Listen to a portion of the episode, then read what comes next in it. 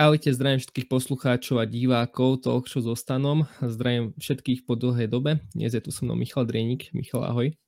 Ahoj, ahoj Stano, ďakujem za pozvatie. Dnes je inak piatok 13. Veríš na takéto veci, že sme sa práve dnes stretli?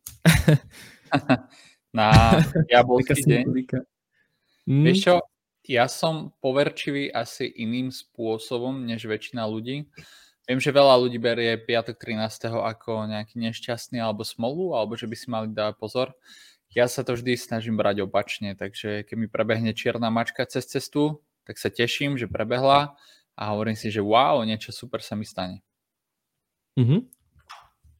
No a aby som ťa teda predstavil, pretože väčšina ťa možno nebude poznať, mm. um, Mám tu napísané duchovný učiteľ, motivátor, spisovateľ, milovník života, sebarozvoja, zakladateľ e-shopu, good vibes, mentor. Ako by si sa, ešte čo by si doplnil k tomu? Človeček ako každý iný, spisovateľ. Áno. A asi osoba, ktorá sa snaží zdieľať svoju cestu s inými a zároveň sa od iných učiť. Takže aj takto, keď vedieme nejaký rozhovor, stále sa snažím vnímať, čo sa mi snažíš ty povedať, počúvať aj tvoje myšlienky a stále sa učiť a nikdy sa nesnažím pôsobiť ako mentor, ako mm-hmm. guru, pretože veľa ľudí ma tak označuje, podľa mňa nesprávnym spôsobom, nikdy som si tak sám nepovedal verejne a ja sa skôr snažím byť ako sprostredkovateľ nejakej cesty myšlienok, myšlienok, ktoré som nazbieral, ktoré sa naučil. Prečítal som vyše 300 kníh, niekedy mi ľudia vyčítajú, že prečítal som knihy a kopírujem, čo som tam prečítal. Lenže mne sa páči učiť sa vedomosti, nejako si ich modifikovať a zdieľať ďalej.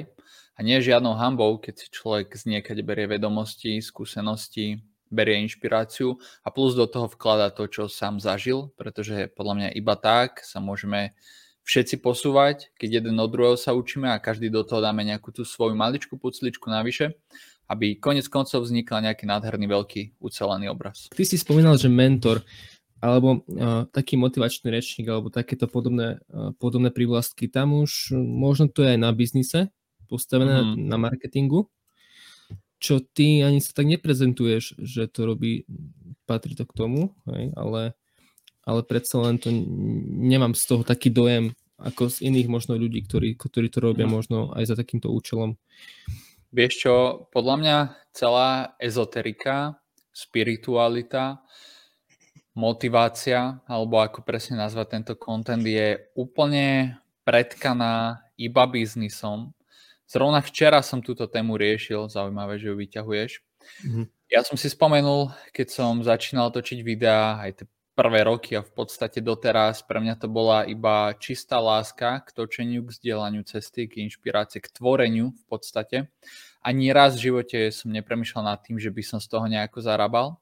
Dokonca aj keď som majiteľom alebo spoluzakladateľom e-shopu, ktorý sme založili spoločne s manželkou, značku, ktorú sa snažíme tvoriť čo najviac úprimne, najviac unikátnosti dať do toho, práve všetko ponúkať, najviac tak, aby to ľuďom pomáhalo, tak keď sme ten e-shop zakladali alebo respektíve budovali značku, tak manželka mala svoj kozmetický salón, ja som bol osobný tréner, obidva sme mali veľmi pekný príjem, obidvom sa nám nadštandardne darilo, pretože tiež sme to robili naplno, úprimne, právo, nikdy som nemal problém s prácou a e-shop sme začali zakladať iba z radosti, z lásky, z nadšenia. My sme vôbec nepremýšľali nad tým, že wow, zarobíme na tom a keď, sa nám, keď nám prichádzali prvé objednávky, jediné, čo z toho bolo, bola radosť, že wow, niekomu sa páči to, čo robíme, je to super, môžeme niekomu ďalej pomáhať. No ale v dnešnom svete si všímam, že veľmi často narazí na nejaký profil, že niekto nejaký mentálny coach, nejaký certifikovaný coach, nejaký mentor, ponúkajú pobyty za to stojí 30 tisíc, 40 tisíc eur alebo nejaké mesačné, trojmesačné coachingy za 5, 7, 8, 9, 10 tisíc. Ja takéto konzultácie a osobné sedenia ponúkam a robím už dlho a nikdy som sa s tým verejne neprezentoval, lenže už mi chodí na to veľmi veľa správ, takže zavesil som si to aj na osobný web na michaldrenik.sk, ale ak sleduješ napríklad, alebo niekto sleduje moju tvorbu, tak si každý môže všimnúť, že nejako o tom nerozprávam, nejak to často neprezentujem, nemusí to nikto počuť v každom videu. Veľa ľudí to nakoniec prekvapí, prídu na web, zistia, že sa dá so mnou niečo také zabukovať. Takže príde mi, že je to veľmi častokrát robené iba pre biznis a úplne obdivujem a zo pár takých je, vie si to človek navnímať, ktorí to robia nie len pre biznis, ale aj preto, že ich to baví, zaujíma, naozaj sa zaujímajú o tú psychológiu človeka, ako by niekomu mohli pomôcť, ale vždy by tu mal byť coach iba o tom, že človeka trošku postrčí a nesnažiť sa, že wow, ja vyrieším všetky vaše problémy. Chvíľočku tebe v krátkosti, kto, ne, kto ťa nepozná, um, teba by sme možno vedeli vieš, kto je úspešný, neúspešný, na to nesmú naražiť, lebo to a ty nepovieš, že si úspešný, možno niekto ťa tak vidí, ale m, mm, takéto príbehy začínajú uh, tým, že tí ľudia boli vo veľkej kríze alebo v nejakom, ne, na nejakom dne. Bol to aj tvoj prípad, kedy si sa potom dostal uh, tam, kde si teraz vlastne? Niekoľko rokov dozadu, že kde si bol a čo ťa vlastne inšpirovalo a motivovalo k tomu, kde si teraz a cesta mm. tvoja. Tak krátkosti možno. Ťažko povedať, že či by to bolo pre niekoho iného nejakou ťažkou cestou alebo krízou, ale vždy, keď si človek prechádza nejakou tou svojou krízou, tak je pre neho tá kríza konkrétna, špecifická. Takže tiež som si prešiel nejakými svojimi ťažkými chvíľami. Pre mňa to boli ťažké depresie, polnatrhaná ruka na piatich častiach, čo mňa úplne položilo, pretože živil som sa cvičením, alebo respektíve smeroval som k tomu, rozbiehali sme projekty o cvičení, a cvičenie, šport, vspieranie, crossfit, box, to bol vždy môj život, celý život športujem, celý život sa hýbem s mojou váhou od 78 kg do 95 kg podľa období a snažím sa vždy vnímať, aké obdobie mi prichádza podľa toho, cvičím, jem, stravujem sa. A keďže som sa zranil v takom nejakom mojom najväčšom fyzickom vrchole, ktorý som v danej dobe mal, a to je veľmi dávno, mal som 20 rokov, to som bol úplne mladý chalan, tak mňa ti to koplo fakt do nepríjemných časov, kedy som začal premyšľať nad tým. A neviem, ak som k tomu v podstate už priš, prišiel, už to je dávno ešte, že som to zapísal do niektorej z kníh, čo si tiež už veľmi nevybavím momentálne, kde to presne bolo spomenuté, ale začal som sa sám seba pýtať, čo by som v živote robil, čo by som chcel robiť, čo by bolo moje poslanie. A ja osobne si myslím, že každý z nás tu má nejaké to svoje poslanie, alebo čo by mal robiť, alebo akú prácu by mal vykonávať, tak aby bola aj osožná nie len pre neho ako človeka, nie len pre neho ako dušu, ale aj pre ten svet, v ktorom žije, aby to nebolo iba sebecké.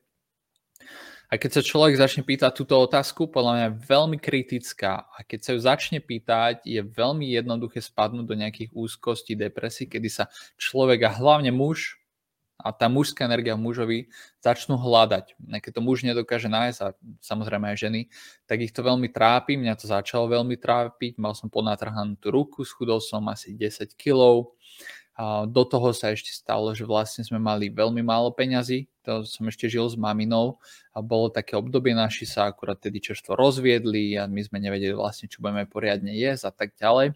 A ja som veľmi premyšľal nad tým, čo budem v živote robiť a to bolo pre mňa nejaké dno, keď vlastne som si uvedomil, keď som ešte chodil, keď som končil strednú školu, že mamina nám dávala na desiatu posledný chleba a nevedela, čo budeme jesť posled, ďalší týždeň a ja som si to potom uvedomil, tak pre mňa to boli také, také rány, také rány nejakého, nejakého sklamania zo života a strachu o prežitie, že čo ja vlastne v živote budem robiť, či dokážem zabezpečiť nejaké to moje budúce ja alebo my ako rodina, či budeme pokope. Takže to boli nejaké tie moje úzkosti, depresie, ktoré ma na túto cestu priviedli a samozrejme aj počas toho, ako rastiem a ako ide život, zažívam aj nepríjemné, nepríjemné situácie, ale ktoré sa snažím brať už úplne inak. Snažím sa ich vždy vnímať ako možnosť rastu, možnosť zmeny, pretože veľmi ľahko človek zapadne do nejakej pýchy alebo do myslenia si, že vie všetko, alebo že vie všetko dobre nastaviť, dobre ovládať, dobre fungovať až príde život a dá mu facku a niekedy tú duchovnú vec ti život ukáže cez materiálne veci, aby ťa trošku presmeroval. Takže stále pravidelne niečo zažijem. Každý rok prichádza nejaký cyklus, ktorý sa snaží človeka posunúť ďalej. Veľmi to záleží aj od toho, kedy sa človek narodí, aj od postavenia planét, nech to znie akokoľvek divne, aj od toho, aký je rok, aj od toho, čo si človek prešiel, neprešiel za život, aj od toho, čo človek pochopil a nepochopil za ten život, aj od toho, čo človek akurát vníma, na čo myslieva pravidelne a na čo nemyslieva. Mm-hmm. Celé je to také popredkávané a na život nie je iba, iba jedna odpoveď, iba jedna motivačná kniha, iba jeden motivačný kurz, iba jeden motivačný coach, iba jedna motivačná myšlienka Takže celé musí človek premýšľať tak, aby vedel si poprepájať rôzne učenia dokopy, pretože máš tu aj viacero náboženstiev, každé má svojho boha, aj tak všetci vzhliadajú v podstate k tomu jednému bohu.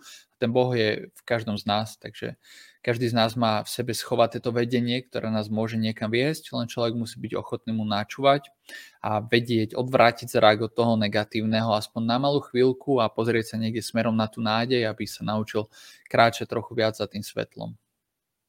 Mm-hmm. Teraz si to spomenul veci, ktoré si môžu ľudia zobrať. Um, ja by som sa, ja by som sa spom, spomenúť nový rok, nové príležitosti, predsadzatia, vieš, ako to je do posilky, jeden z desiatich možno ostane po dvoch týždňoch a teda. Mm. Um, ako by si, ako, čo by si možno odporúčil ľuďom, ktorí, ktorí sa sú zmeniť, ako možno aj ty, uh, neustále, hej, je to, je to vývoj, rozvoj, ale jednoducho nedarí sa tomu človeku a súvisí to aj s novým rokom, hej, že tie zatiaľ nevídu možno, tie zvyky uh, sa, sa im nepodarí naplniť, ktoré chcú.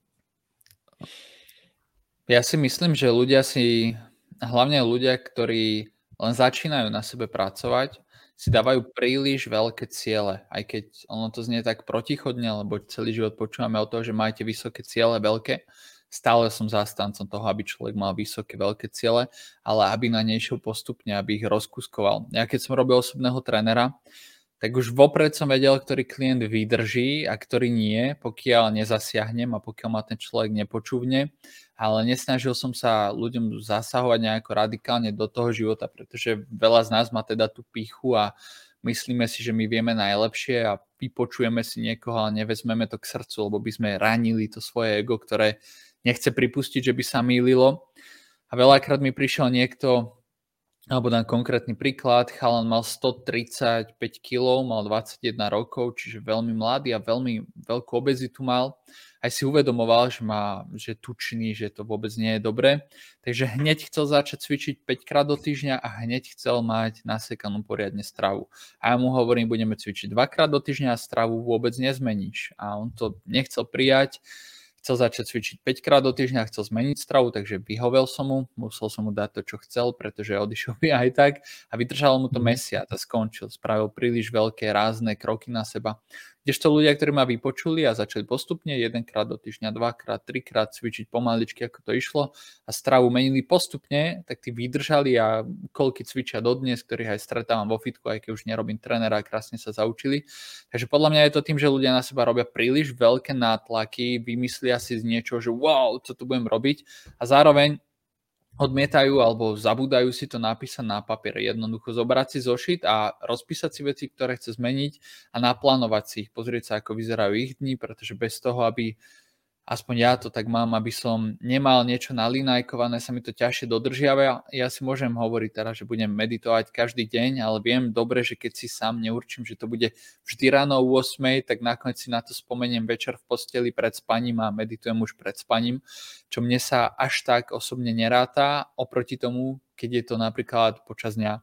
Takže rovnako je to s cvičením. Ja osobne si musím vybrať dní, kedy cvičím, alebo kedy budem cvičiť. Nech sa deje čokoľvek, proste tam pôjdem, pôjdem si zacvičiť, než keď si poviem, že a ako budem mať čas, pretože ten čas sa potom hľada ťažšie skrz všetky povinnosti, Sám to mhm. teraz vidím, napríklad máme nového psíka šteniatko, takže ja som momentálne vypadol z cvičenia už za posledný mesiac som cvičil asi iba 5 rázy, pretože som si to nenapísal, nezaregistroval som si nikde, ako budem cvičiť, ale zároveň som to prijal, pretože je to nejaké obdobie pre mňa, zase som trošku schudol, mm. zase do toho naletím, alebo vletím teda, lenže to nebolo pre mňa začať cvičiť, ja cvičím celý život, obmieniam tie tie štýly cvičenia.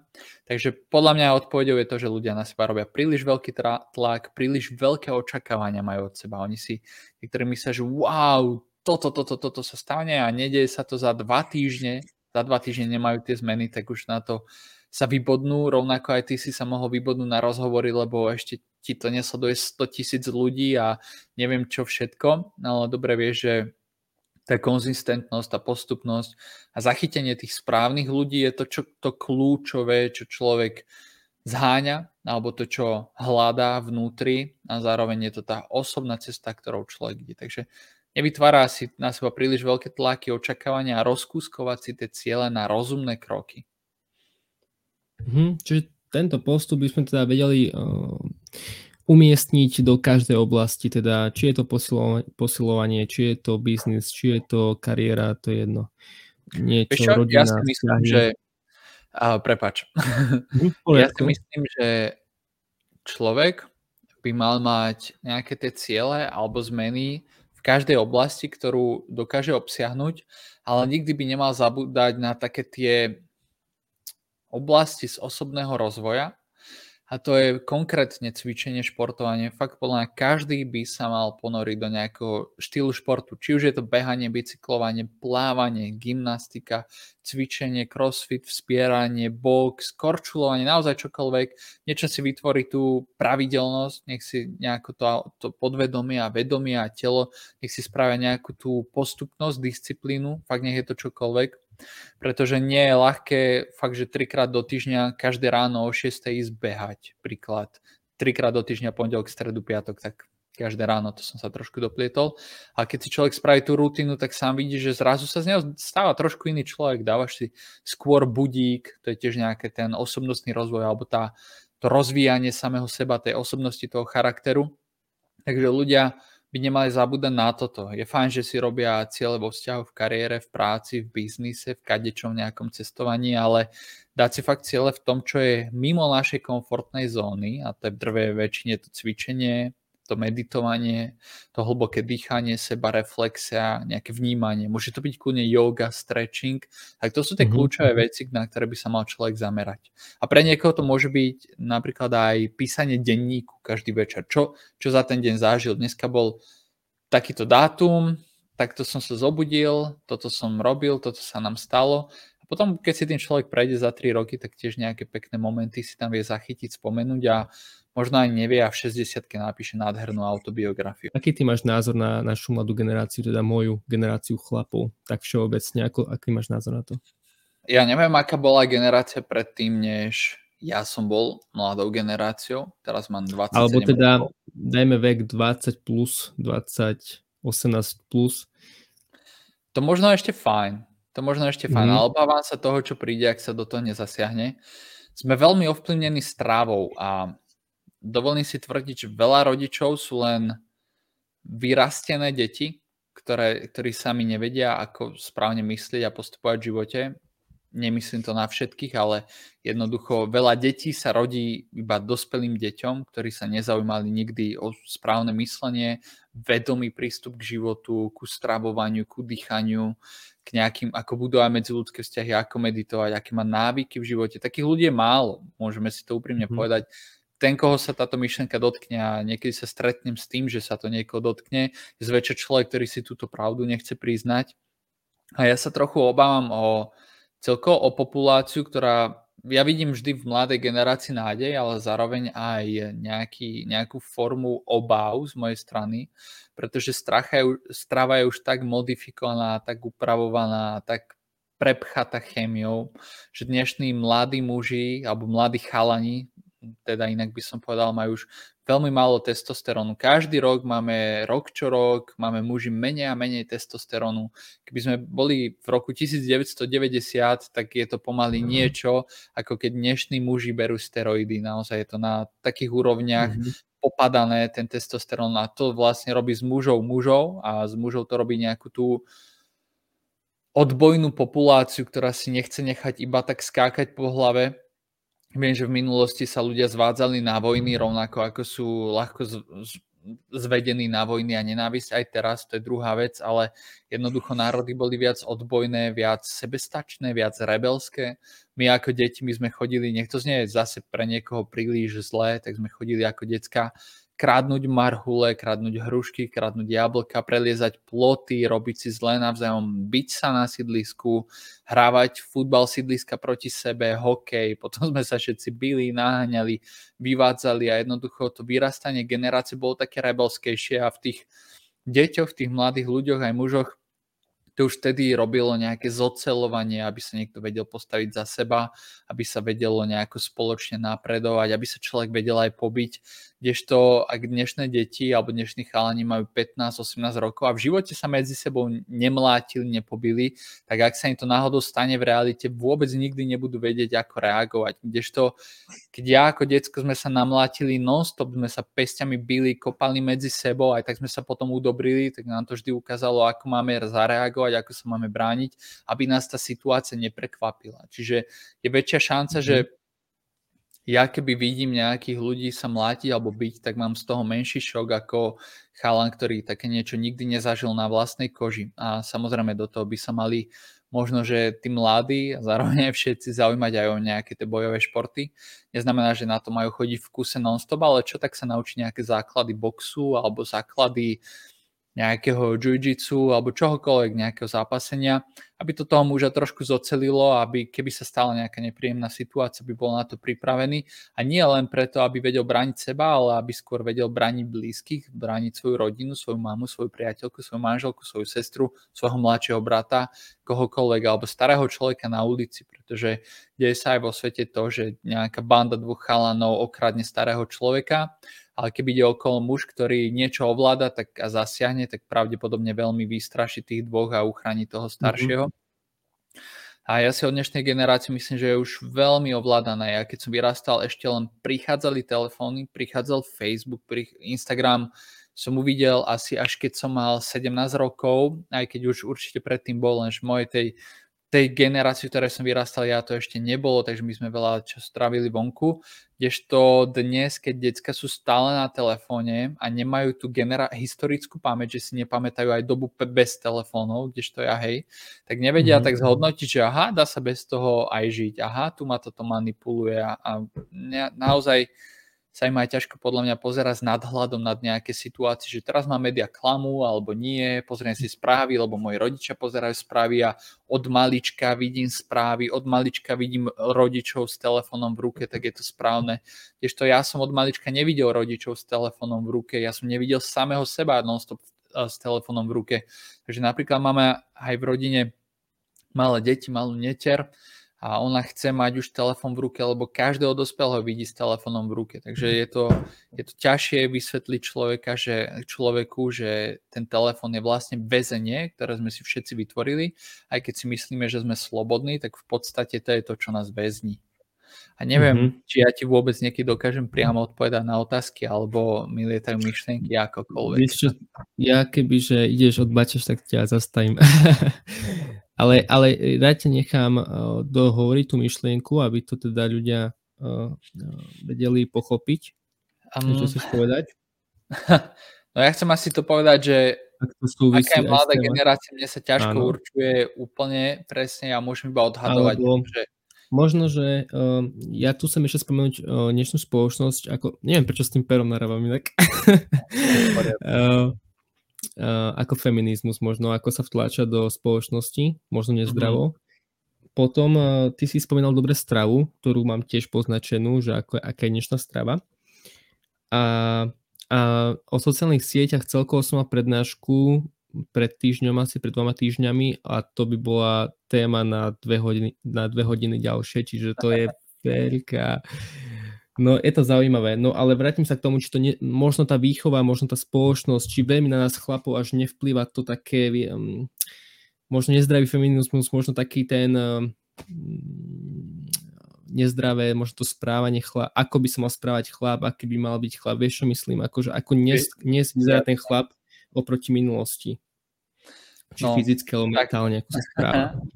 Ja si myslím, že, oso- že muži a ženy prešli z extrému do extrému. Ešte ja, keď som bol dieťa, keď som sa len rodil, tak muž býval väčšinou s mužskou energiou, žena s, muž, s ženskou energiou. Muž bol ten, čo hlušil, ten, čo húkal, ten, kto bol hlava rodiny, ten, kto bol tá, to sebavedomie, sebahodnota, ten, kto predstavoval bezpečie, ten, kto sa vedel postarať. A zároveň tam bol aj extrém mužskej energii. Muži boli veľmi násilní, určite sú aj teraz. Muži boli veľmi arogantní, radi si popili, išli pozerať futbal a riešili iba tie mužské veci. Až sme prešli do doby, kedy sa ženám začal tlačiť do hlavu, že o, kariéra, kariéristky, nemajte deti. A mužom sa začal tlačiť do hlavu, že buďte citliví, pomáhajte v domácnosti, buďte viacej jemní, otvorte svoje city a tak ďalej a tak ďalej. Teraz to môže znieť, že ako keby hejtujem túto myšlienku, ale to nie, lenže tým sa prešiel do extrému, kedy sa vynoril do sveta aj toxický feminizmus, kdežto ženy veľmi, alebo feministky, radi označujú maskulinitu ako toxickú, ale pritom sa nezamyslia nad tým, že to, čo je toxické, je feminizmus, ktorý je prehnaný. Zdravá maskulinita nikdy nie je toxická a veľmi ťažko sa v dnešnej ľud- dobe ľuďom roz- rozhoduje nad tým, čo je toxická maskulinita a čo nie je to toxická maskulinita, pretože na to pozerajú skrz zmekčenú, sfeminizovanú, zženštenú spoločnosť. Mm-hmm. Keď je v dnešnej dobe prezentované žena muž, ktorý je zameraný na kariéru, na svoj rast a nie je hneď hotový zo všetkých žien a vlastne na veľa žien pozerá ako iba na nejaký ľahký objekt, nad, ktorý, nad ktorým sa mu ani neoplatí zamýšľať, tak je to pre ne už väčšinou toxická maskulinita, že on pohrdá ženami. Nie, správny muž by mal byť zameraný na tie svoje hodnoty, na ten svoj rast, na ten rast v živote a na tie svoje ciele, pretože Najdôležitejšia vec pre mužskú energiu je budovanie, budovanie kariéry, poslania, naplňanie poslania. A pre ženskú energiu je ten top strop, to najviac, čo existuje v živote pre ženskú. Ja nehovorím, že pre ženu, ale pre ženskú energiu v človeku a ideálne pre ženskú energiu v žene je úplne top vzťah. Ženy sú na to, aby tu na to, aby velebili vzťahy, aby prinášali lásku a nehu do sveta a muži zase tú opačnú vec. A o toho je to krásne, že sa vzájomne prepájame. A toto nejako feministky nevedia mm-hmm. prijať. Oni to berú tak, že dehonestujeme ženy, že oni nie sú kariéristky alebo čo. Nie, môžu byť keď sa preto osobne rozhodnú, osobne z vnútorného vlastného presvedčenia, a nie z toho, že im to bolo nahovorené. Samozrejme, žena by mala vedieť tiež, čo je to aj vedieť sa trošku postarať o seba, aby trošičku vycibrila ten mužský aspekt.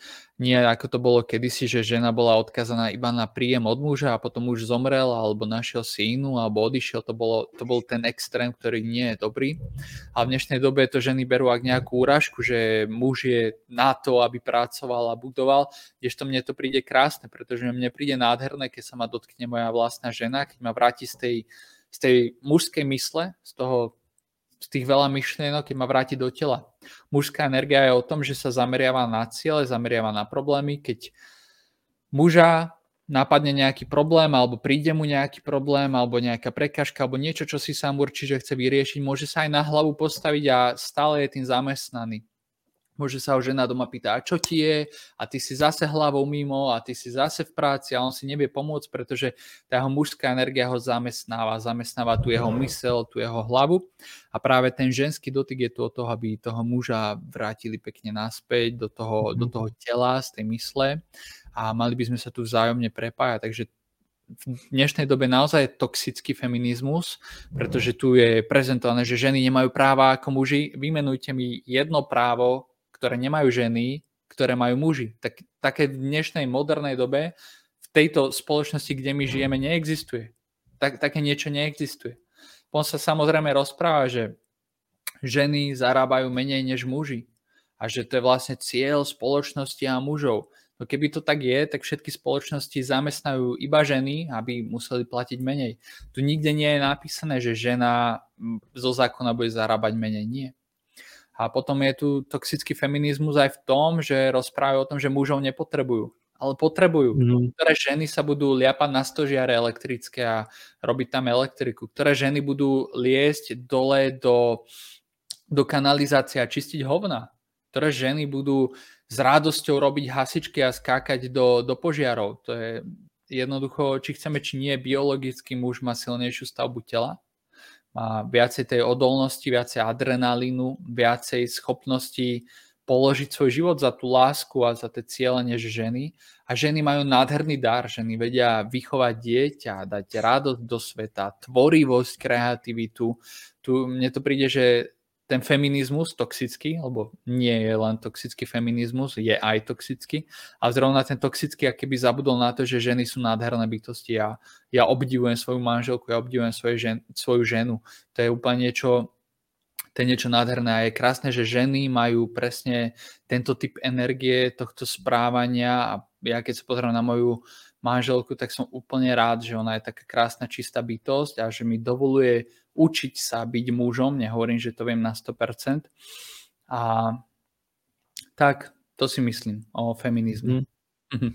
Toto, čo si povedal teraz, na, že ti dovoluje byť tým mužom v tej pravej miere, to je, to je veľmi pekné a to je asi už taký dokonalý, načrtoval si vzťahy, čiže to je taký možno dokonalý prototyp vzťahu typu je medzi mužom, mužom a ženou v dlhodobom vzťahu a potom, čo sa deje, keď tie energie sa možno vymenia a tá žena má viac mus- mužskej energie, ten muž má teda viac ženskej, ako potom takéto vzťahy, nehovorím, že sa rozpadajú, ale, mm.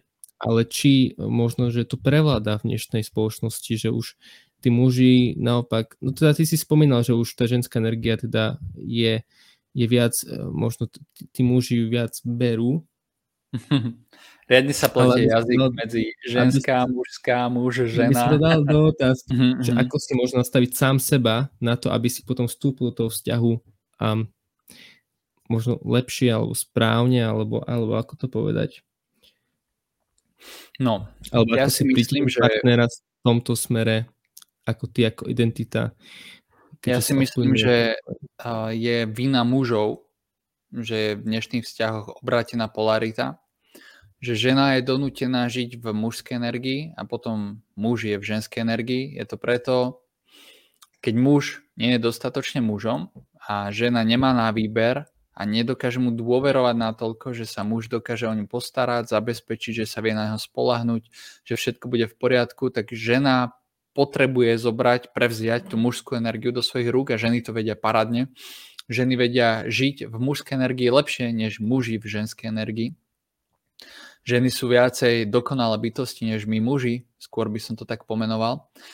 A je vina muža, ktorý chce byť tým dobrým chlapcom, ktorý dovolí to, aby z neho opadla mužnosť. Pretože ženy sú bytosti, ktoré v mužoch sa snažia vybrúsiť to najlepšie, najsilnejšie, lenže muži v dnešnej dobe, alebo my chlapi, sme slabí jedinci, ktorí nedokážeme tak ľahko vydržať testy, ktoré nám ženy dávajú v Red Pill komunite, ktorá frčí v Amerike, sa testy od žien volajú shit tests, akože nejaké ťažké testy, ktoré ženy dávajú na mužov a tým testujú, či ich muž je hodný toho, aby bol ich mužom. A aby fungovali vzťahy správne, muž si musí uvedomiť, že na to, aby bol pre ženu dobrým objektom, je, aby bol fyzicky príťažlivý, aby vedel aj pomaly rozprávať, pomaly komunikovať, aby vedel, čo rozpráva, aby vedel mať aj humor, aby mal vedomosti, aby mal zručnosti, jednoducho, aby bol tým príťažným objektom. Pretože ženy niekde v podvedomí alebo niekde v pozadí je to primálny, primálny akt alebo primálne správanie je, že hľadajú toho najlepšieho samca, aby mali pre seba to najlepšie. A žena bude potom, keď si uloví toho muža, nad ktorým zhodnotila, že toto najlepšie, bude svojho muža doma testovať rôznymi skúškami, bude sa snažiť. Najčastejšie, čo žena ani nevie, že robí, je, že skúša svojho muža tak, či ho dokáže rozhodiť z jeho vlastnej nálady. Keď príde muž mhm. domov celý šťastný, že sa mu niečo podarilo, alebo za frajerkou, to je v podstate jedno, a ona úplne odbočí od témy, alebo vyvalí nejakú výčitku, ona vtedy skúša, či vyhodí muža z tej nálady, ktorú on chcel mať. Ak to ona dokáže, a ja mám pocit, že v dnešnej dobe to veľa mužov pripustí, hneď sa stiahne a čo je ti zlatko a nahneval som ťa nejako a také, také reči hneď ustrachané, tak to je vtedy, keď žena skúša muža a čím viac ho ona častejšie skúša a čím viac ten muž neprejde týmito skúškami, o to viac žena začína brať do svojich rúk svoju mužskú energiu a prestáva byť v ženskej energii. Kedykoľvek sa žena musí rozhodovať miesto chlapa a už sú to len také blbosti, ktoré zase by sa niekto chytil za hlavu, nie je to v podstate jedno, Keď príde muž a opýta sa ženy, chceš ísť na kávu za svojou manželkou? A ona povie, mm, už sa musí rozhodovať. Áno. A on sa opýta, a kam chceš ísť na kávu? To sú otázky, ktoré by muž nemal takýmto spôsobom pokladať. Ja viem, že je slušné, pekné sa opýtať ženy, či chce ísť na kávu a skôr by mal muž prísť tým, že chcem ísť na kávu alebo idem na kávu, môžeš ísť so mnou, aby tu ženu skôr pozývala, aby on viedol. Sú to tie maličké vety, tie maličké zmeny správania, ktoré menia vzťahy. Každý muž, ktorý toto počúva, si od toho niečo môže zobrať. Všimnite si, ako vediete, ako či vchádzate prvý do miestnosti. Ja viem, že sme boli tak učení, že gentleman púšťa ženu prvú. Akože otvorí jej dvere a ide prvý, ale muž by mal vojsť do tej miestnosti, aby viedol, aby on bol tá energia, ktorá tam príde. Všimajte si to, že to je to, čo robí tú mužskú energiu mužskou. Ja viem, že sú ženy, ktoré budú hovoriť, že to tak nie je. Potom si niekto môže napríklad klásť otázku, ktorá je taká častá v dnešnej spoločnosti alebo celkovo vo svete, že prečo žena zostáva s tyranom alebo s mužom, ktorý ju bije, ktorý je na ňu zlý, ktorý nie je ten dobrák. Ona potom stretne nejakého dobrého chalaniska alebo dobrého muža, ktorý by jej dal všetko, ktorý je jej anieli, ktorý ju lúbi, ktorý ju nosí na rukách a ona sa vždy domov vráti za tým svojim mužom, ktorý je na ňu zlý, ale začína si viacej, ona všíma tú novú známosť toho dobrého chlapca, o tom momentálne píšem aj v novej knihe, ktorá sa tomuto bude venovať. A ona si začína s novým dobrým chlapcom, sú spolu nejaký mesiac, dva, pomimo svojho vzťahu, v ktorom je, v ktorom je nešťastná. Ona sa zrazu naplní tej dobrej lásky, toho dobrého pocitu, toho prehnaného starania sa o ňu a zase sa vráti k tomu tyranovi, k tomu v úvodzovkách tyranovi. Nemusí to byť úplne tyran, ale jednoducho niekto, kto si ju nevšíma.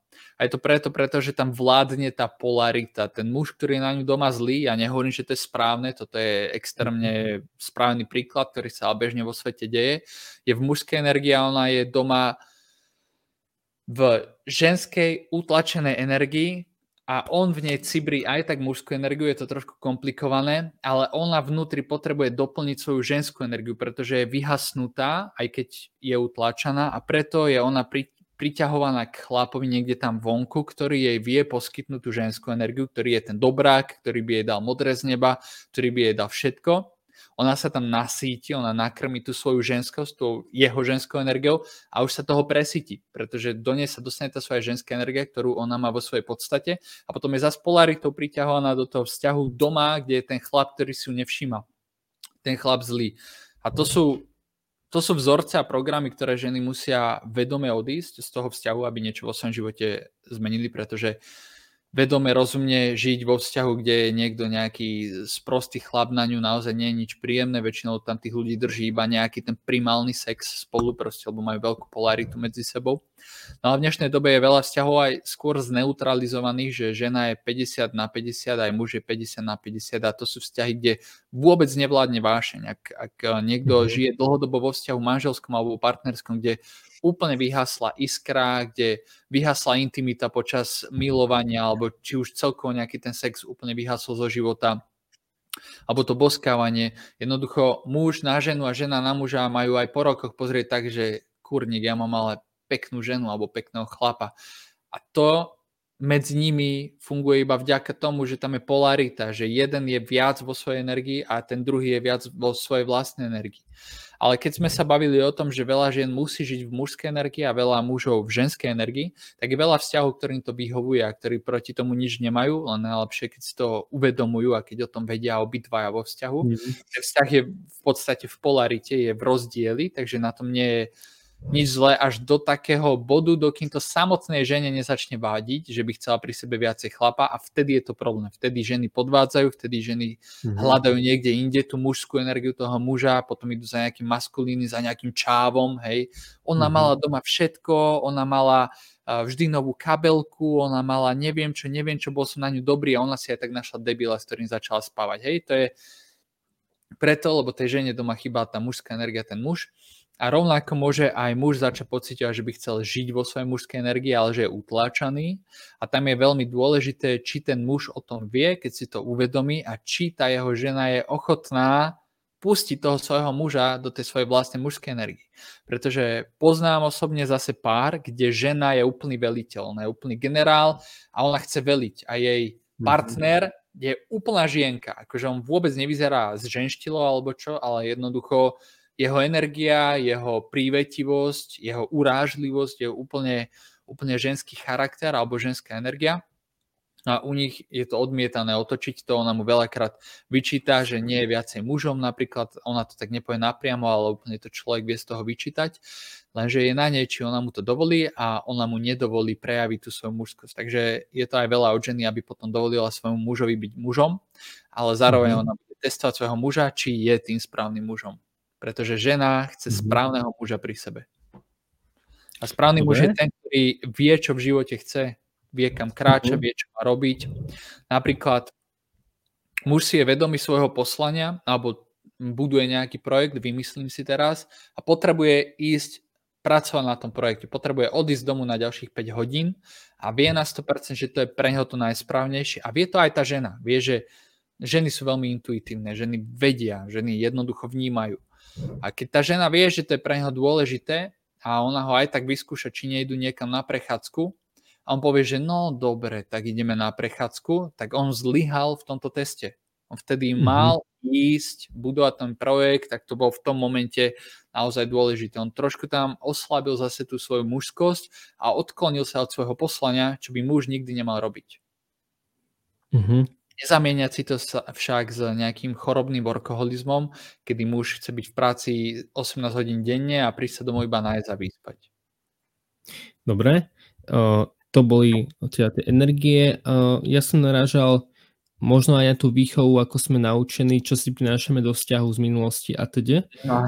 Myslím si, že tam možno tam by sme sa mali možno niekedy že pozrieť, či to nesúvisí to správanie tie vzorce aj s tým, ako sme boli vychovávaní a tak podobne. No, samozrejme, to je, ja si myslím, a, že náš... Prepač. Uh-huh.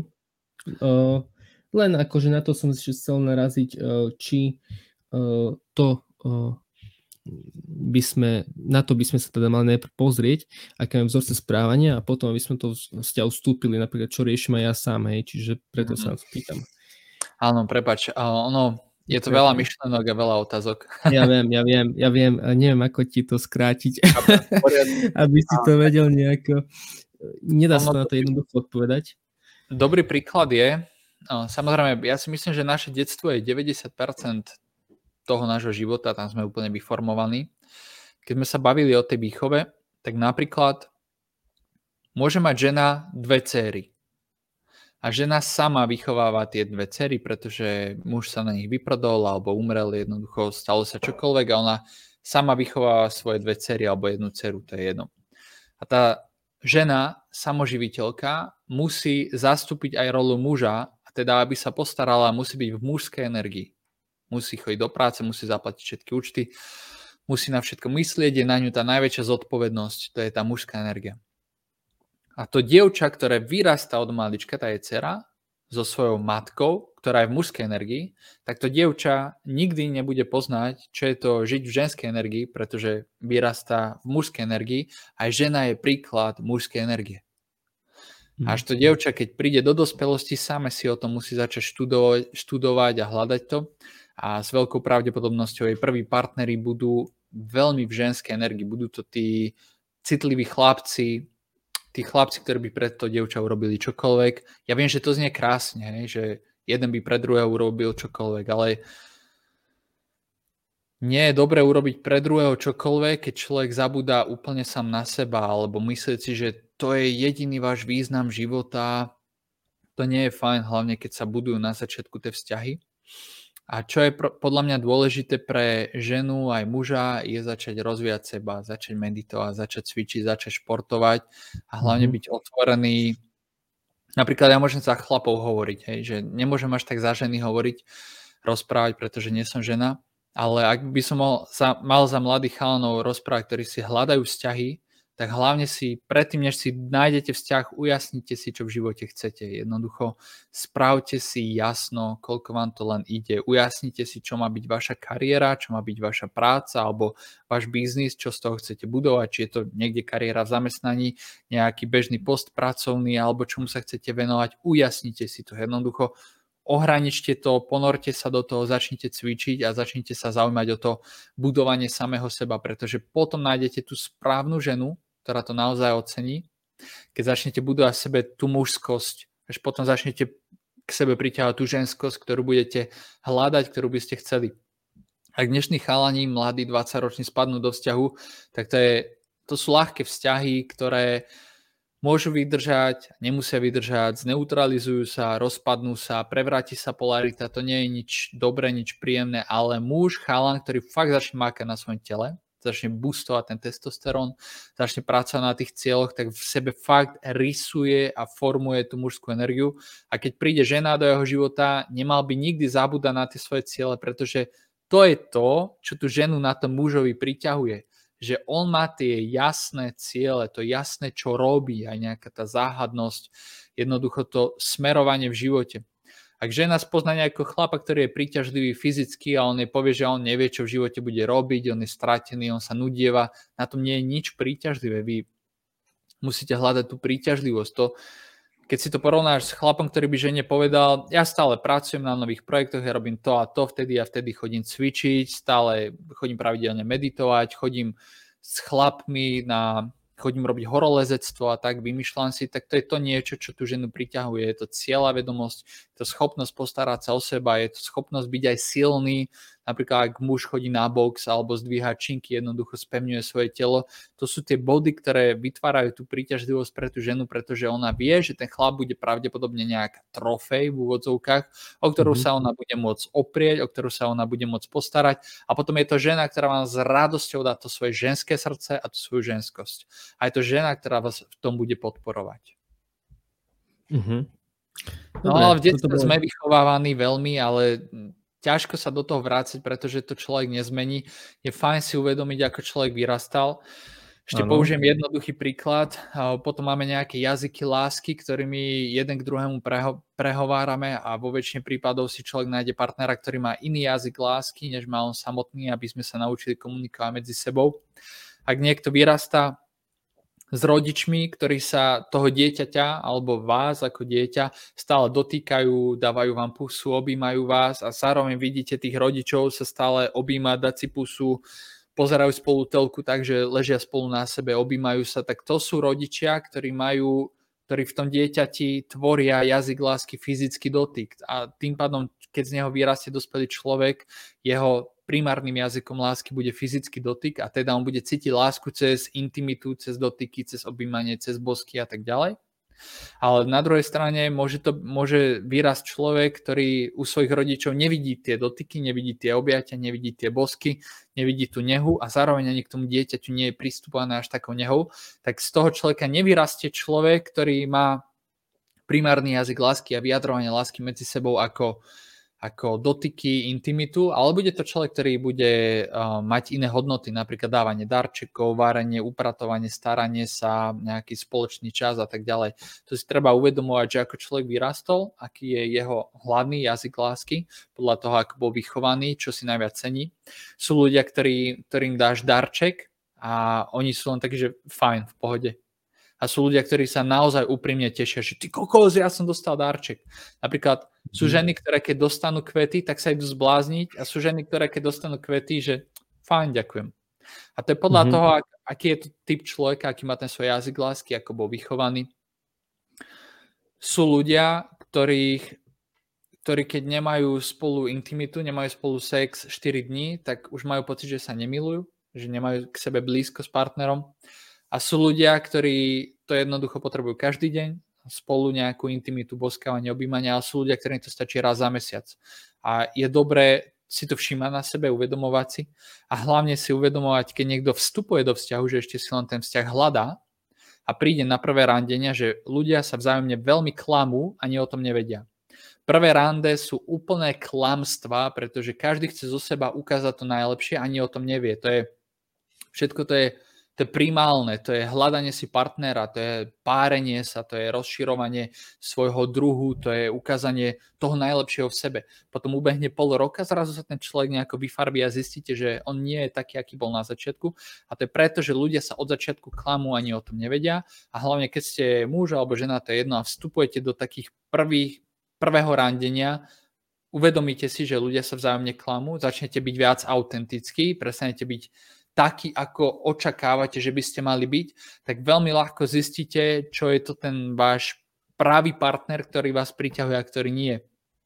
Môžete si od začiatku ujasňovať veci, že čo ten človek má rád, nemá rád, ale z takých iných pohľadov, čo sú jeho jazyky lásky, čomu sa venuje, čomu sa nevenuje, má nejaké koničky, nemá nejaké koničky.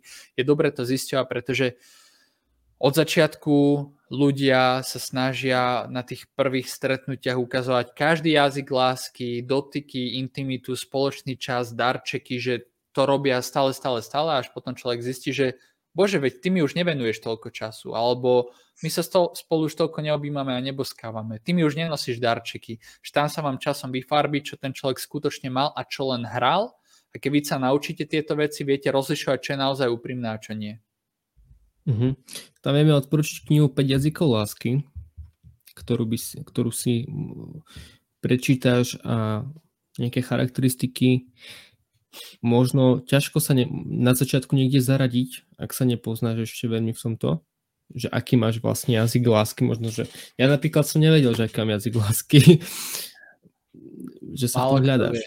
To sú nové koncepty, to je... a v podstate podstate v podstate to možno nie je ani tak dôležité o tej osobe samotnej, že čo je váš jazyk lásky, ale čo je jazyk lásky toho, toho partnera.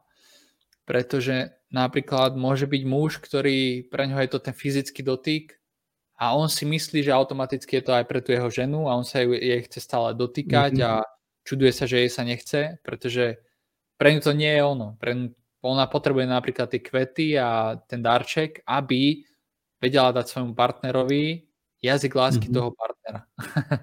Ale mm-hmm. najlepšie bolo, keby to je chyba vo výchove a v našom systéme školskom, že vzdelávacom, že sa o tom neučíme a tým pádom o tom nevieme a sú to také niek- pre niekoho aj tabu veci alebo divnosti a keby je nám toto od začiatku rozprávané od malička, tak žijeme v úplne inej nádhernej spoločnosti. Možno tak v krátkosti, uh, dnes ľudia, hlavne v dnešnej dobe, však situácia, aká je riešená napríklad peniaze. Mm-hmm. Uh, ja som videl tvoje posledné video, ja som si pritiahol.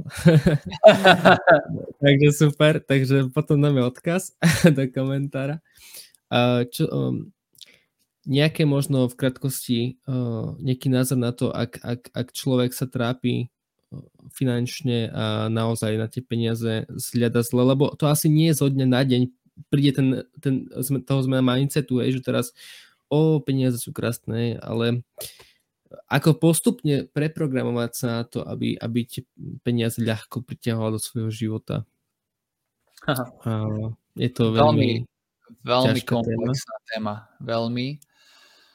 To už by si spojil len za zákon priťažlivosti, hej, že hmm. už na to ľudia neveria, nie to ešte na to, že si peniaze pritiahli. Čiže... Vieš čo, tak určite prvotné veci sú uvedomiť si tie obmedzujúce vzorce, ktoré máme. Napríklad mne bolo ak v detstve rozprávané, že peniaze nerastú na strome. A vždy som sa zamýšľal nad tým, že v podstate peniaze sú z papiera a papier je zo stromov, takže nešlo mi dokopy toto vyhlásenie. Potom, keď som videl s rodičmi, alebo tuším, že s ocinom, nejaké drahé auto, tak padla taká myšlienka alebo veta, že to, ten, ten len debil, alebo ten sa len dobre narodil, alebo ten je odrbávač, alebo ten mafián, alebo to je sprostý podnikateľ. Takže ja som sa dlho zbavoval takýchto myšlienok. Potom počúval som od jednej učiteľky v škole, že peniaze je ťažké vydrieť, že nezvykajte si na to, že prídu len tak. Keď sa začneš zamýšľať nad týmito myšlienkami, tak môžeš ich zhodnocovať, nie že ich dáš takto preč, ale jednoducho stačí si ich uvedomiť a uvedomiť si, že je to niečo, čo ťa ovláda. A vždy, keď príde tá myšlienka, tak ju proste nejako pomyselne zahadzovať. Takže to sú prvé veci, zahodiť nejaké obmedzujúce myslenie. Potom druhý bod je prestať si myslieť, že zdroj peňazí existuje len jeden a je len obmedzený a je len malý. Existuje, ja neviem koľko možností, ale ich strašne veľa, neviem konkrétne číslo, môžem povedať nekonečno. Nekonečno možnosti, ako ku vám vedia prísť peniaze. Fakt doslova viete nájsť peniaze na zemi, viete nájsť zlatú reťazku, drahu na zemi, ktorú potom predáte. Vymýšľam si príklady. Viete zrazu záhadne, zázračne zdediť, viete mať výherný žreb, vedia vás povýšiť v práci, viete vyhrať jackpot, viete, ja neviem, vymyslieť niečo brutálne, čo potom predáte nejaké veľké firme, ktorá to bude ďalej speňažovať. Jednoducho tých zdrojov peňazí existuje veľa a už len obmedzená hlava na to, že zdroj peňazí je len jedno zamestnanie, ktoré má, je to, že nedokáže prísť nejaký iný zdroj, lebo veľa ľudí si myslí, že hneď dostanú v ich zamestnaní viac peňazí, kdežto iba to obmedzenie, že existuje len jeden zdroj a ten vesmír nemusí mať s vami ten plán, že existuje len ten jeden zdroj, tak obmedzuje vesmír na to, alebo život, aby k vám priniesol nejaké iné zdroje. Potom tretí bod je začať pravidelne meditovať.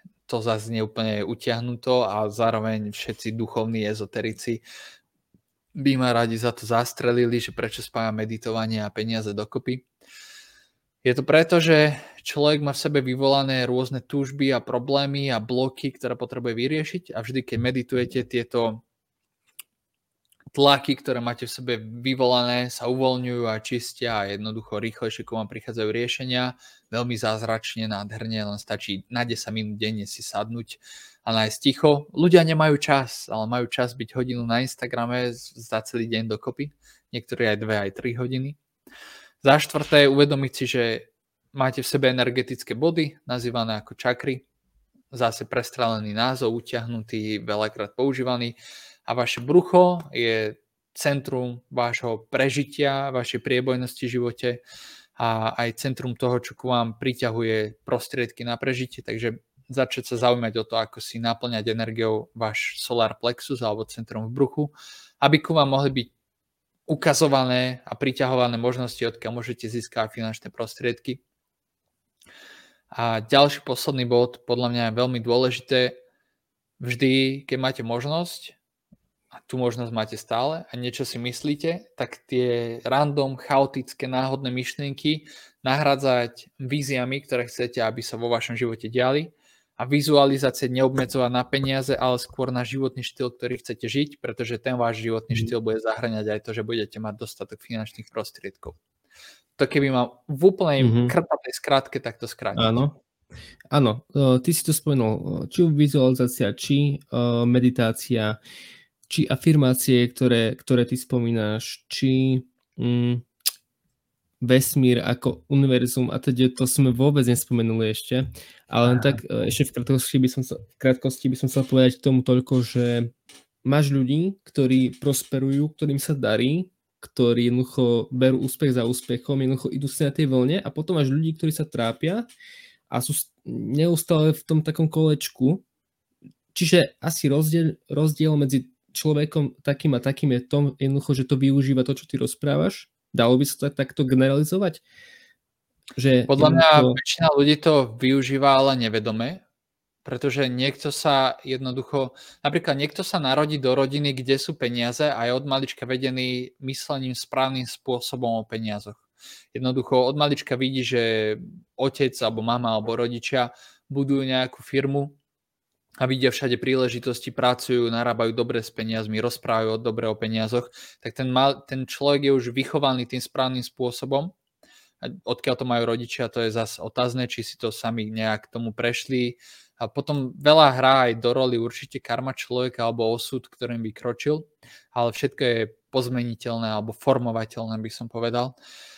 A ľudia, ktorí to veľmi využívajú a nevedia o tom, tak jednoducho naučili sa s tým narábať. Premýšľajú dobre o peniazoch, mm-hmm. nemajú o nich zlé názory. Pretože napríklad človek môže byť aj dobrý človek, môže byť dobrák, môže byť v pohode vyladený, ale jednoducho, ak má zlý názor o peniaze, tie peniaze k nemu nemôžu prichádzať, pretože to podvedomie nechce, aby si mal niečo zlé. Ale mm-hmm. zároveň niekto môže mať dobrý názor na peniaze, ale má stále negatívne myšlienky alebo zlú náladu, zlú náladu celkovo, tak nemôže mať pekný život, keď má stále zlú náladu. Alebo Prepač, ak je niekto mm-hmm. zlým človekom a uvedomuje si to, že vie, že robí zlé veci, tak tiež sa mu nebude dariť. Lebo veľa ľudí sa pýta, že o bože, prečo sa darí zlým ľuďom? Lenže veľa zlých ľudí si ani neuvedomuje, že sú zlí. Mm-hmm. Keď je niekto rasista, a ja vôbec nemám rád rasistov, a jednoducho zmláti Černocha niekde, tak on má z toho radosť.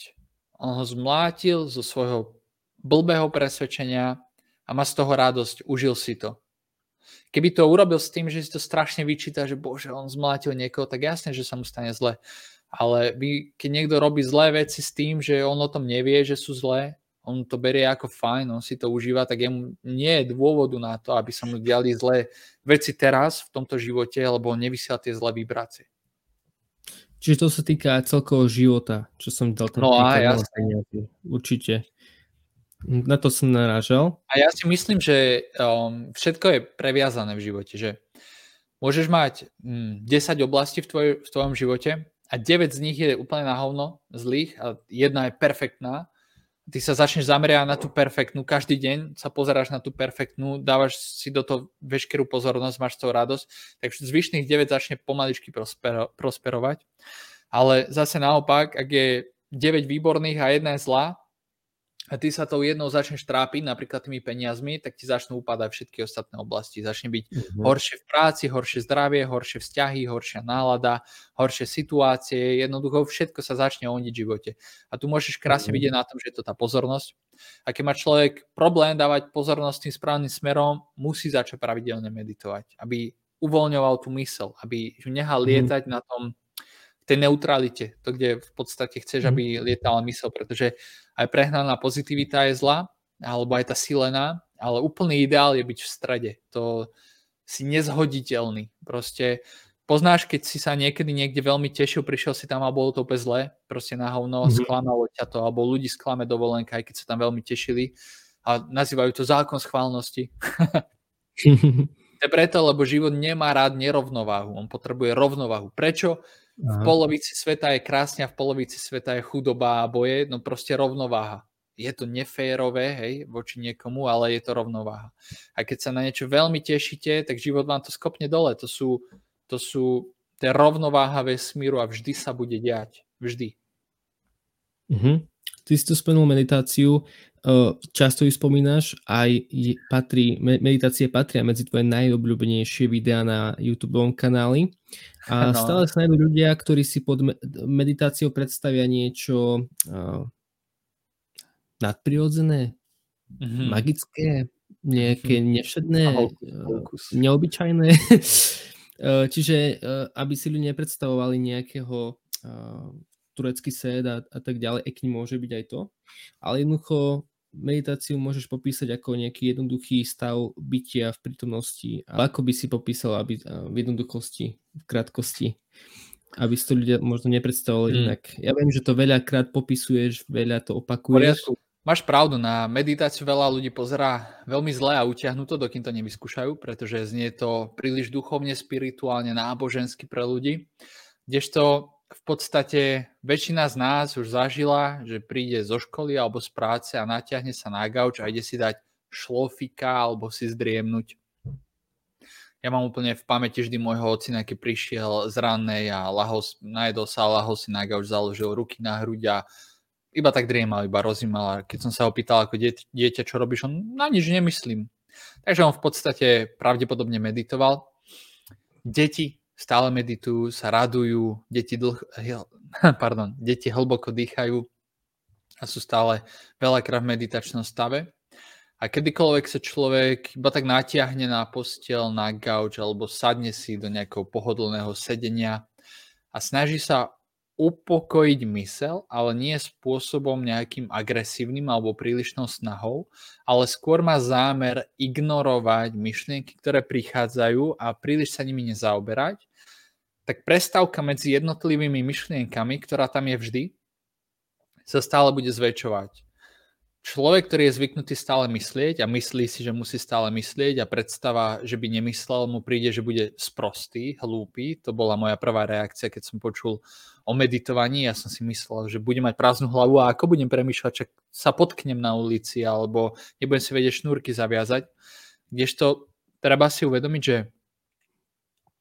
myšlienky bez vás nedokážu existovať, ale vy dokážete existovať bez myšlienok. Myšlienky sú to, čo lieta všade okolo a vy ste ten, ktorý ich príjma, ktorý ich pozoruje a keď na ňu zameria myš- m, svoju pozornosť, tak tá myšlienka prichádza bližšie a obsiahne vašu mysel a začne ako keby byť vo vašej blíz- blízkej, tesnej blízkosti A mm. čím dávate do nej viacej pozornosti, že nad ňou začnete premýšľať nad tou myšlienkou, tak potom ona priťahuje ďalšie a ďalšie myšlienky, podobné tej myšlienke a nie podobné obsahovo, aj keď to je veľká pravdepodobnosť, a hlavne podobné energeticky vybračne, vysvetlím. Každá myšlienka v človeku vyvoláva nejaký pocit. Buď neutrálny, buď negatívny alebo pozitívny, akýkoľvek na tej obrovskej škále, ale základné zadefinovanie. Negatívne, pozitívne a neutrálne. Keď na niečo myslí človek, že, za, že budeme, čo ak budeme meškať do práce, zameria sa na to na nejakú pol minútu, tak zrazu prichádza ďalšia myšlienka už, o, už s vyobrazeným scenárom, ako vás šéf dožubáva, že budete meškať potom príde ďalšia myšlienka, ako vám šéf vykrikne, že už minule ste meškali, potom príde ďalšia myšlienka, že a celý deň bude na hovno a takto sa to vezie a vezie a vezie. Ale keď človek sa snaží upokojiť sa a sústrediť sa na svoj dých, teda svoju pozornosť už nedáva na tie myšlienky, ale na to, ako pomaly hlboko dýcha, tak tá mysel sa stále viacej upokojuje a každá mysel každého človeka má nejaký zvyk alebo návyk nejakým spôsobom myslieť alebo nemyslieť, alebo existovať. A keď začnete pravidelne každý deň na 10 minút, 15 si lahnúť alebo sedieť a začnete takto pravidelne meditovať, tak vaša mysel pomaličky buduje návyk a ten návyk sa buduje veľmi rýchlo. Nemyslenia alebo iba takého stavu bytia, prítomnosti a vaše osobné pocity, vibrácie sa tak dávajú do takého krásneho, príjemného, prírodzeného stavu, že potom, keď prestanete meditovať, tak ku vám začínajú prichádzať myšlienky úplne pomalšie a sú to myšlienky, ktoré sa vám páčia. Je to väčšinou inšpirácia, dobré nápady, zrazu sa tešíte viac na kávu, než by ste ju išli iba tak roboticky vypiť. A čím viacej je tá vaša mysel naučená myslieť pokojne, o to viacej sa ten pokoj začne otrkadlovať vo vašom živote a o to jednoduchšie sa vám myslí na tie ciele alebo na tie vízie, vizualizácie a o to prírodzenejšie sa tie vizualizácie plnia vo vašom živote do vašej reality. Asi tak by som mm. skrátke opísal meditovanie. Meditovanie učí veľa ľudí rôznymi spôsobmi. Úplne ten najväčší základ, odkiaľ to je, je sedenie v tureckom sede a byte v prítomnosti, úplne sa rozplynúť a hlboko dýchať. Kdežto ale pre moderného človeka je toto náročná úloha a je o dosť prirodzenejšie človeku povedať, lahni si na chrbát, podlož si hlavu vankušom, čo je pre ľudí už v dnešnej dobe prirodzené a iba pozoruj to ticho a pozoruj svoj dých. A to je, to je to najjednoduchšie, čo ľudia môžu začať robiť a by som povedal niekedy, že najúčinnejšie. Ak sa vám nedarí v práci, vo vzťahoch, vyskúšajte dva týždne každý deň meditovať a povedzte si, vyskúšal som už všetko. Môj život je úplne na hovno tak teraz počúvam debilného drienika, ja si pustím mhm. nejakú jeho vedenú meditáciu alebo len tak si lahnem, vyskúšam to dva týždne a ak to nezafunguje, tak mu prídem osobne vynadať a dám mu facku.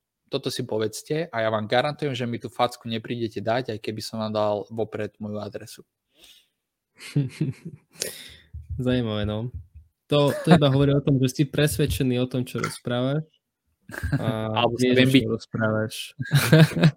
Nie o tých fackách, ale o tej meditácii.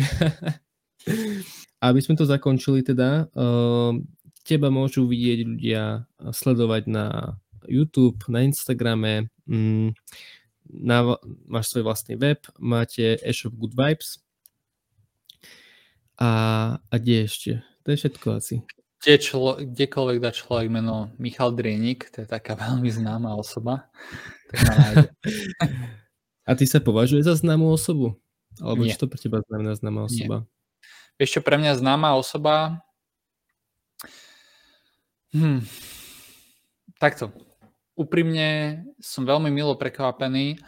Kdekoľvek prídem do cudzieho mesta, kde nevyrastám, vždy nás niekto zastaví a niekto osloví a niekto sa chce odfotiť. Takže to pre mňa možno znamená nejaký pocit, že som známy, ale určite to nie je tak známy, ako keby o mne vie milión ľudí. A v podstate ja radšej ostanem po, v pozitívnom slova zmysle známy pre menšiu skupinu ľudí, ako keby ma, ma poznať 2 milióny ľudí a nemám tým 2 miliónom prinášať nejakú hodnotu. Mm-hmm. Inak povedané, ja radšej ostanem v kruhu 100 tisíc ľudí, ktorí ma teraz momentálne sledujú zhruba, než keby mám mať milión sledovateľov, ale byť iba nejaký ďalší rádoby influencer, ktorý fotí mm-hmm. oblečenia a doplnky výživy. A neviem, neviem, neviem, čo pre mňa znamená byť v podstate známy. Naozaj nemám to, zadefi- nemám to zadefinované vôbec. Mne je jasné, že ty, čo sa týka influencerov a tak, ty máš asi voči tomu nejaký názor, ktorý bude, ktorý bude striktný. Um, a to sú potom tie kývadlá, teda čo inak naviažem, veľmi rýchlo iba nadviažem na to, okovách systému, tak. No, to je veľmi dobré. Veľmi Takže dobré. ľudia si o tom môžu potom vlastne prečítať v tvojich knihách. To som sa spomenúť na e-shope, teda môžu pozrieť tvoje knihy, kde o tom rozprávaš, kde o tom píšeš. Hej, keď som spomenul kývadla. Možno ľudia sa ženú za instantným úspechom, a možno preto aj nevydržia ako tie očakávania, možno, že to aj súvisí s tým. A dám taký príklad náš, že my sme spolu v kontakte možno rok. a, a sme sa pôvodne mali stretnúť teda osobne a nakoniec akože, uh, tak za čo som úplne vďačný.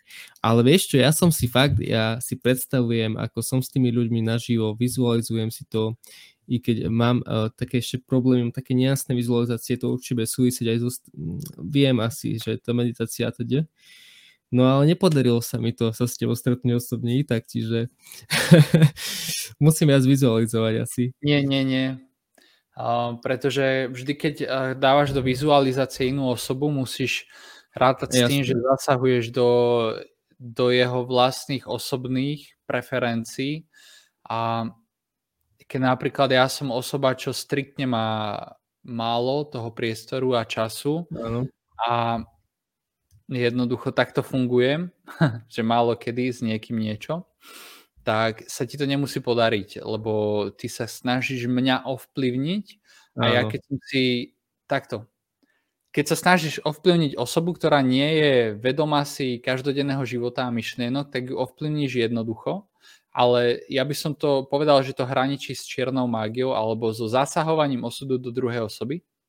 Ale keď sa snažíš ovplyvniť niekoho, kto, to nechcem hovoriť o sebe, že o, o ja, hej, ale keď sa snažíš ovplyvniť niekoho, kto každý deň stráži myšlienky a smer života a ja každý deň mám nejaké vízie a vizualizácie a mne sa strašne veľa toho splnilo v živote. Úplne môj život je vždy odraz toho, čo som si pred rokom a pred rokom a pred rokom a vždy akože beží čas a vždy je toto, čo žijem. Žijem teraz to, čo som si vizualizoval pred rokom a postupne si to stále formujem. Tak keď ja ťa nezahrňam do mojich vizualizácií, ako tam ty môžeš byť? Chápeš? Jasne, rozumiem ti. Aj to nemyslím, odpovede si... Osobne, ale uh, jednoducho moje každodenné vizualizácie sú o tom, čo žijem a sám vedome sa musím rozhodnúť, či tam niečo vpustím alebo nie. Aj keď život má svoje plány, svoje facky, svoje okolnosti, ale pri ľuďoch, ktorí si to ovládajú, alebo nie ovládajú, ovplyvňujú, tak to je lepšie slovo, tak to máš ťažšie ako pri osobe, ktorá si takých vecí nie je vedomá a tam sa dostaneš veľmi jednoducho. Uh-huh. Čiže aj z tejto odpovede si, odpovede si ľudia môžu niečo zobrať, čiže keď uh, napríklad, čo si to iba spomeniem, partner alebo, alebo väčšinou si chceš pritiahnuť partnera, možno nejak, nejak konkrétneho, ale nejako, nejakého človeka do života, tak uh, dá sa teda, ale, ale záleží na tom samotnom človeku. Ale len som ešte chcel naraziť teda na to, že o tej vytrvalosti možno na tej ceste, aby sme nečakali ten instantný úspech, ale že uh, ísť si za tým možno akože prakticky jednoducho, že byť, byť v tom vytrvalý no, mm-hmm. na tej ceste a, a teda neskláňať hlavu asi. Uh, možno to, a to súvisí asi aj s, s tou dobou, teda, že my uh, aj čo, keď sleduješ TikTok alebo niečo, že ľudia sú naučení krátke videá, nie? že už sa to, už nie je moderné sledovať dlhé uh, nejaké, nie, neviem. Nie. Vieš čo, ja Čiže som... tá pozornosť je inde. Ja som kvôli tomuto uh, prestal točiť 15 až 20 minútové videá. Skresal som to na, snažím sa okolo 5 až 8 minút, aj keď nie vždy sa mi to darí aj keď je to stále veľa oproti tým 30 sekundám, ale ľudia sú zvyknutí na to rýchle potešenie, ale skôr skrz dopamín. Mm-hmm. Veľa žien to má napríklad, alebo veľa ľudí skrz objednávanie, alebo kedysi náš dopamín nebol takto stimulovaný a naše tela sú dnešne naučené tak, že dopamín je tvorený na základe nejakých okolností, ktoré my mu vytvárame tomu telu. Lenže kedysi to nebolo taká pravidelnosť a taká jednoduchosť a tie telo nebolo zblbnuté a dávalo nám dopamín pekne postupne ako malo na základe stavu tela, v akom sa akurát nachádzalo, lenže ten dopamín je teraz, alebo tie receptory sú tak oblbnuté, že začína to napríklad, keď je nejaká žena nešťastná a tak si začína objednávať veci a prichádzajú a vytvárajú šťastie, lenže to telo potrebuje stále častejšie a iné množstvo alebo väčšie, iný sortiment, aby to prichádzalo a pomaličky to už nevyvoláva to šťastie a tí ľudia sú stále viacej nešťastní. A potom, ak si všimneš, ak si niekedy zapadol do kruhu, kruhu toho, že si scrolluješ Reelska alebo TikTok, takže mm-hmm. ubehne, zapadneš do toho cyklu a si v tom cykle 5 dní až 2 týždne a si trošku vnímaš svoje telo, tak ťa to z toho vykopne a zrazu zistíš, že si týždeň si proste neskroloval tie reelska tak, lebo vlastné telo ťa chráni pred tým a pýta si detox od toho, toho ničenia tých receptorov, aby znovu mohol zase prichádzať ten dopamín a zase zapadneš do toho cyklu, tam si to môžeš všímať a, a kľúčom je dať si riadny dopamínový detox. Najjednoduchšie, čo človek môže urobiť, je odložiť telefón na 5 dní, ak si to môže dovoliť kvôli práci. A ak nie, tak striktne, striktne odložiť alebo používať ten telefón iba na prácu a rovnako aj počítač. Ja strašne veľa to s človekom urobí, ak len, ak len na jeden deň odloží telefón. Ak ide na prechádzku von bez telefónu, že ježiš, nechá mobil doma, čo? Zober si mm. už, ak ideš niekde a hovoríš si, bože, mám so sebou mobil? Počúvaj, aký sme, pff, ak sme zblbnutí, aby si, aby si hľadal s prepačením pondiatý telefón, či ho náhodou nenechávaš doma, akože, lebo ti, lebo ti niečo unikne, alebo čo ak by sa ti niečo stalo, alebo čo ak ťa niekto bude zháňať. Myslíte, že pred 20 rokmi toto niekto riešil a žil horšie? Veľmi zaujímavé téma, to, to by sa dalo zase natiahnuť, ale ja som zvedavý, že koľko ľudí to pozrie do konca, tento rozhovor, po tomto. Napíšte. Hej. Dobre, tak sme asi, asi, asi pri konci. Uh, takže ľudia vedia, kde dieťa majú sledovať. Ja teda dám odkazy na teba do, do popisu. Uh, som veľmi rád, že si, tu, že si tu so mnou bol, že si ľuďom odovzdal tú hodnotu, aj mne. A asi tak, čiže uh, milí diváci, sledujte ma ďalej. Uh, verím tomu, že budem pokračovať na takej pravidel, pravidelnejšej voľne aj s, no, aj s inými ľuďmi a bude to super. Ďakujem krásne. Majte sa nádherne. Ahojte.